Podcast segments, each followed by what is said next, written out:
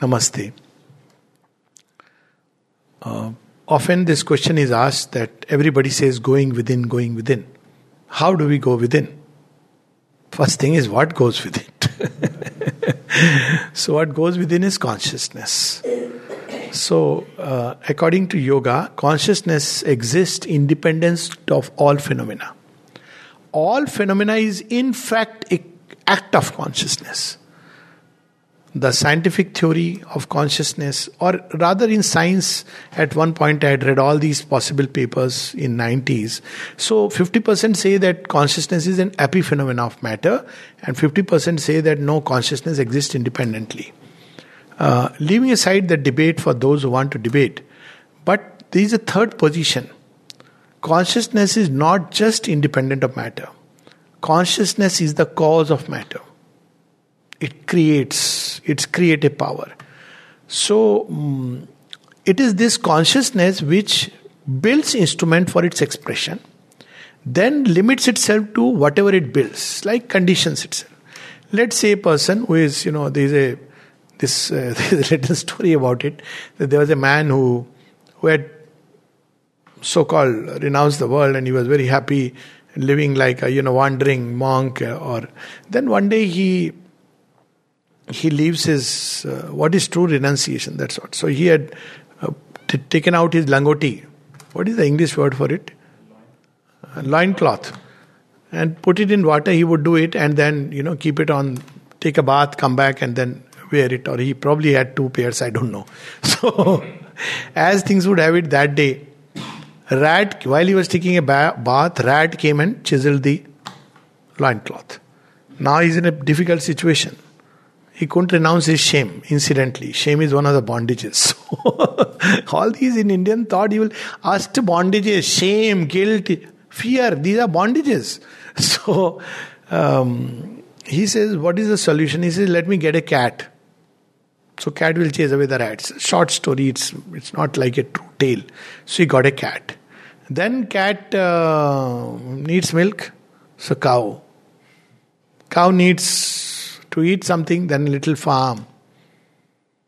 And then who will manage the farm while this man is meditating? So get married.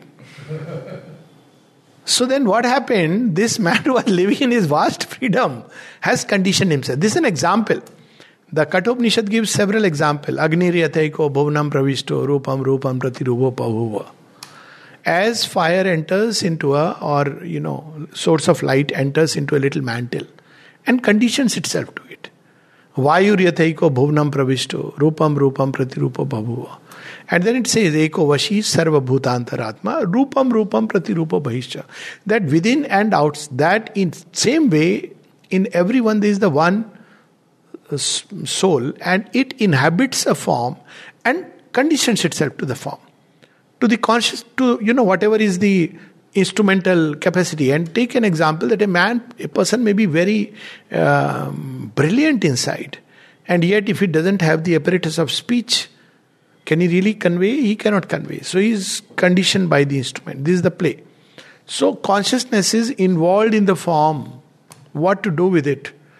How it is involved and tied to this world because the flow of consciousness is from above outward and from within outward. That is the way everything blossoms. So it the Upanishad puts it in a different way. It says, through the gates, nine are the gates through which consciousness flows outside. And there is only one through which it goes upward and within. So, what are the gates? So, you have two eyes, two ears, nostrils, mouth, anus, and the organ of uh, regeneration and urination. These are the gates. So, what does it mean actually? What ties us, this consciousness? All these impacts all the time. Every sight we see has an impact within us. And then it not only has an impact, then the mind keeps playing it. Now, we talk about mirror neurons today. You see, people talk, you know, and nowadays, uh, unfortunately, you have Google Photos. They'll remind you, they'll make sure that you don't forget. That's why, in general, I don't like to take photos of mine anywhere and never put it on because they'll keep you tied forever. So, sight, all that we are seeing, okay, all that we are hearing, all that we, you know, through speech we bind ourselves, all that we are smelling, all that we are tasting, all the touch, sparsh. So, through all these organs, uh, consciousness is rushing outside. Even through the organs of utsarjan, it is rushing outside, you know. Excretion and uh, reproduction, it's rushing outside. So, what is to be done? The Gita gives a simile as a tortoise withdraws itself in the cell. So, one way is that you try to shut all these, and then the consciousness, if you habituate it to concentrating inside, then at after some point it will learn to stay inside. Otherwise, it will rush. So, in certain traditional yoga, you close the eyes, close the ear, literally, and this there are paths like that. But it's a little difficult, and that's not the way that a yogin living in the world should do. But deep within, you can practice inner detachment Meaning, thereby, all these things that are happening outside, they are constantly pulling you outward. Why are we pulled outward? Because we are still attached to these things. Take an example, it's not sight that binds us, but attachment. So we go one step deeper. You're going on the road, you see so many people, it doesn't affect you. Suddenly you see somebody whom you know. See, suddenly there is a smile. Oh, so nice to. I'm not saying you should not greet someone, but you can still remain in an inward poise. Greet, but remain within. This is the practice that one has to do. So when Sri Aurobindo say live within, be not shaken by outer circumstances, it means to practice this inner concentration.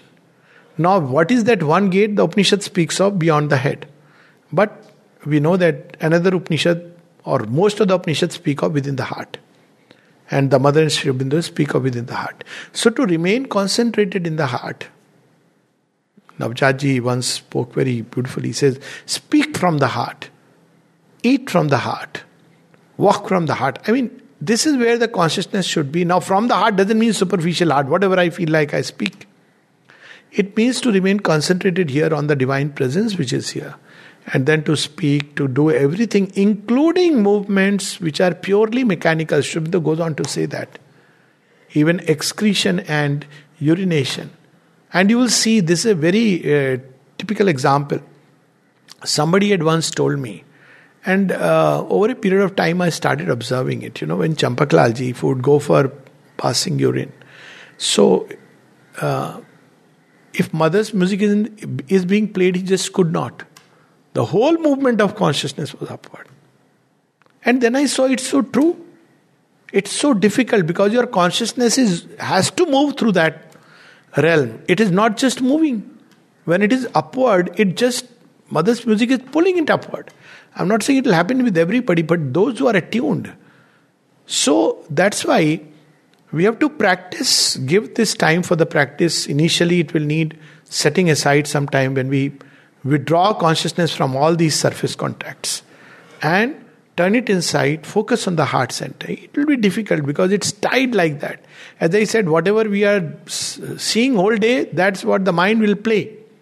It's like a recorder. So even while we are that complementary practices, even while we are going through life, practice inner detachment, which is what Nishkam Karma is all about.